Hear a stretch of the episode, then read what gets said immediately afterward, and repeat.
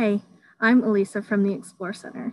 The Explore Center is the academic advising home for all undecided, pre health, pre law students, and really any student working to meet requirements for other colleges or majors. We have 10 academic advisors, and you'll be meeting with one of them soon to talk about the transition to UNL and registering for courses. We came up with some tips to help you prepare for your advising meeting. So, tip number one come prepared with your NUID and your password. This is what you've been using to log into MyRed, and you'll also use this to enroll in courses either during or after our meeting. Tip number two, I encourage you to think about majors that you're interested in.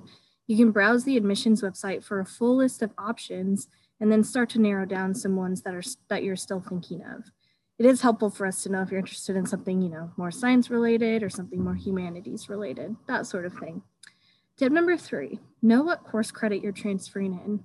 Whether or not you've submitted transcripts yet, that's not a huge deal. It is helpful for us to know and for you to know what classes that you've taken and where, so we can discuss these in our meeting, talk about how they count towards a degree, um, and be prepared too to tell us about any classes that you're currently taking as well. Tip number four, we're going to talk about ACE courses in our meeting. Here's a brief description of what they are. ACE stands for Achievement Centered Education. It's our fancy way of saying general education requirements. Uh, we encourage you to think about what types of ACE classes intrigue you out of the different categories that there are. If you've already completed all of your ACE requirements, come prepared with ideas of other courses or other subjects that interest you. ACE course options can be found on the academic advising inventory, which you've hopefully taken before a meeting.